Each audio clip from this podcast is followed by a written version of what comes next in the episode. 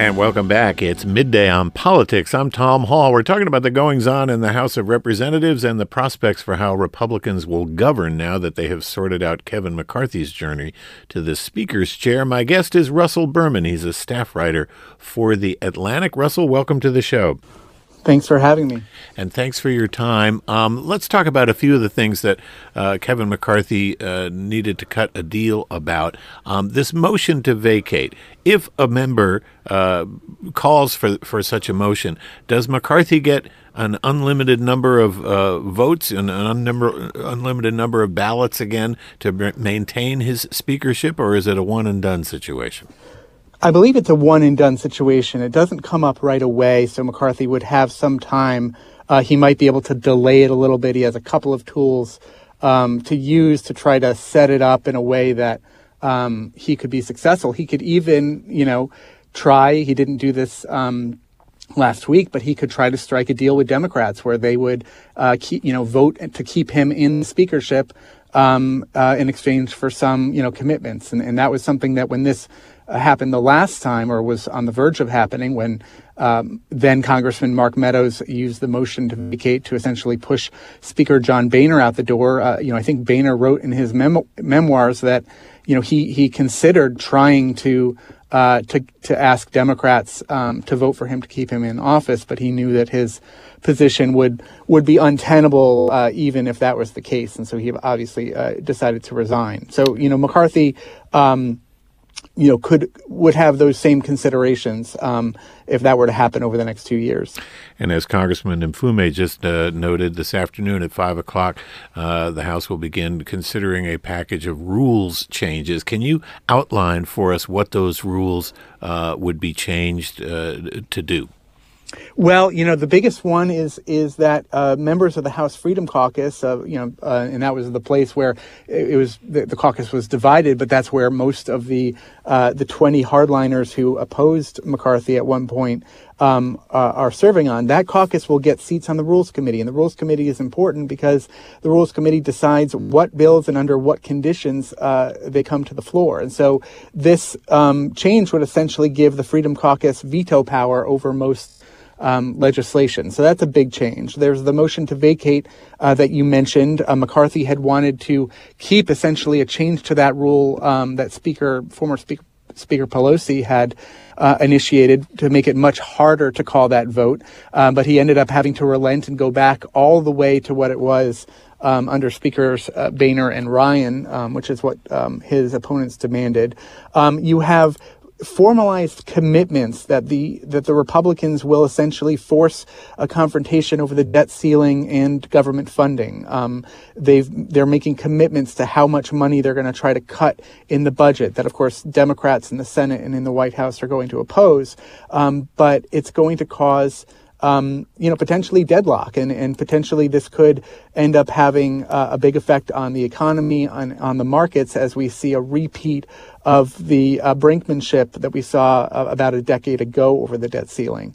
Um, and then there's there's other ones that um, that open up the House rules. I know you were talking about this with the congressman um, that you know force these appropriations bills to come up one by one instead of in an omnibus package, and and also to allow um, uh, potentially unlimited amendments on the House floor, which frankly is something that, as the congressman indicated, is something that you know members of both parties would love to see, but it ends up proving, at least from the leadership leadership's perspective, unworkable because it leads to either very uh, politically un, uh, difficult votes that they don't want their members to have to take, or it really uh, uh drags out the time they have to spend on those bills um, and, and really slows down the gears of, of the government.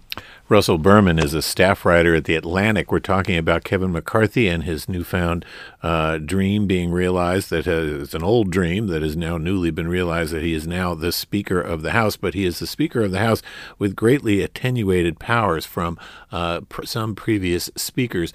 Um, a few people, Russell, um, particularly on the progressive wing of the Democratic Party talked during these these marathon uh, ballots that kept uh, kept being taken uh, until finally, after you know number fifteen, uh, Mr. McCarthy had enough va- uh, enough votes to become Speaker, they talked about the possibility of a coalition government. They talked about Democrats siding with McCarthy to get him over the top, to get him installed as Speaker in exchange for uh, you know, uh, participation on committees, uh, even chair chairmanships of some subcommittees and stuff.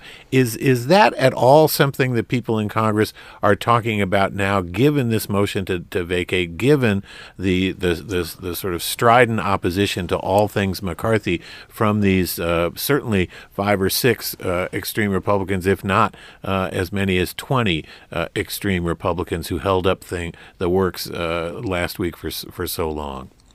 Well, you know, this is something that that heretofore had had really been. Uh, you know, denigrated as sort of a West Wing fantasy, right? Uh, referencing the now you know 20 year old uh, NBC show um, about politics and, and and the White House and Congress. Um, but you know, if one, I think the answer to your question is if we do see that motion to vacate um, uh, somebody used that, you know, Matt Gaetz, who's almost, uh, you know, had a, a trolling, um, a performative nature to his service in government. Um, if somebody were to do that, you would hear talk about that again. The other thing to consider, and it, it's not quite a coalition government, but the Republican majority is so narrow that you know the uh, what's known as a discharge petition becomes a very real possibility, especially uh, in case of the debt ceiling or government funding.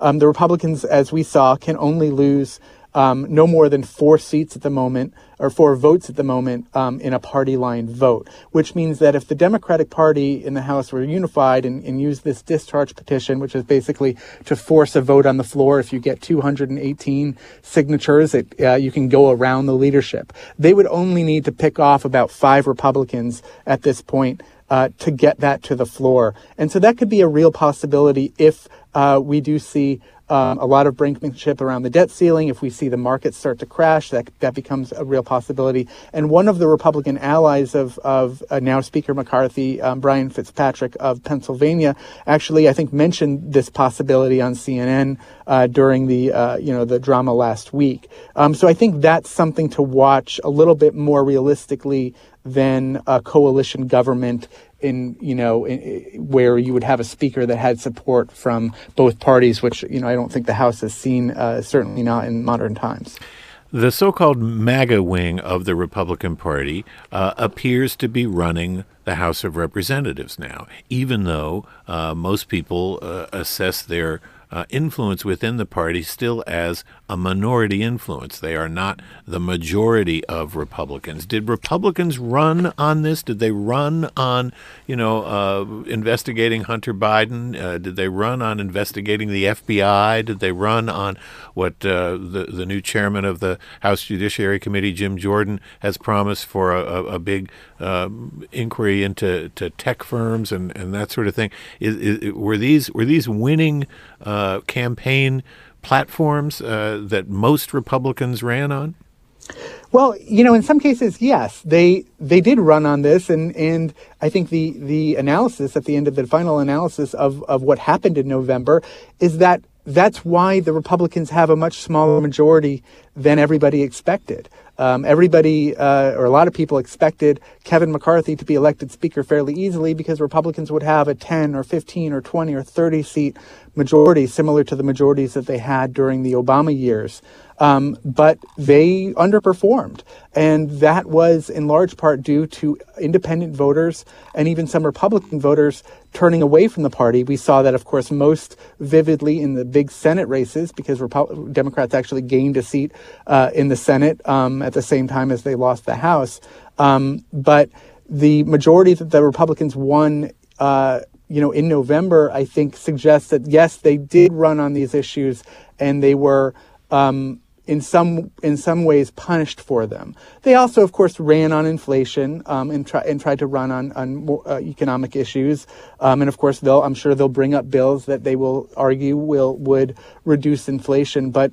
Um, you know, the reality is with a Democratic Senate and uh, uh, Joe Biden in the White House, the most that they're going to be able to do is the, the are these investigations. They are not going to be able to get any of their uh, wish, you know, legislative wish lists uh, to, to Joe Biden's desk, much less signed into law. And so that's why once the you know the fallout from the the speaker election subsides, uh, the most uh, you're going to hear for for a few months from the House Republicans is just about these hearings and subpoenas and, and all of that during the uh, fight for the infrastructure bill and the and the large uh, uh, bills that uh, were originally introduced by Democrats in the early days of the Biden administration, there was an awful lot of focus on the the uh, the disunity of the Democratic Party. Hakeem Jeffries and his new leadership team, you know, have been waiting in the wings for a long time. But do you think that the Democrats now, in fact, are are more unified, more together than they were uh, in the first few several months of the Biden administration.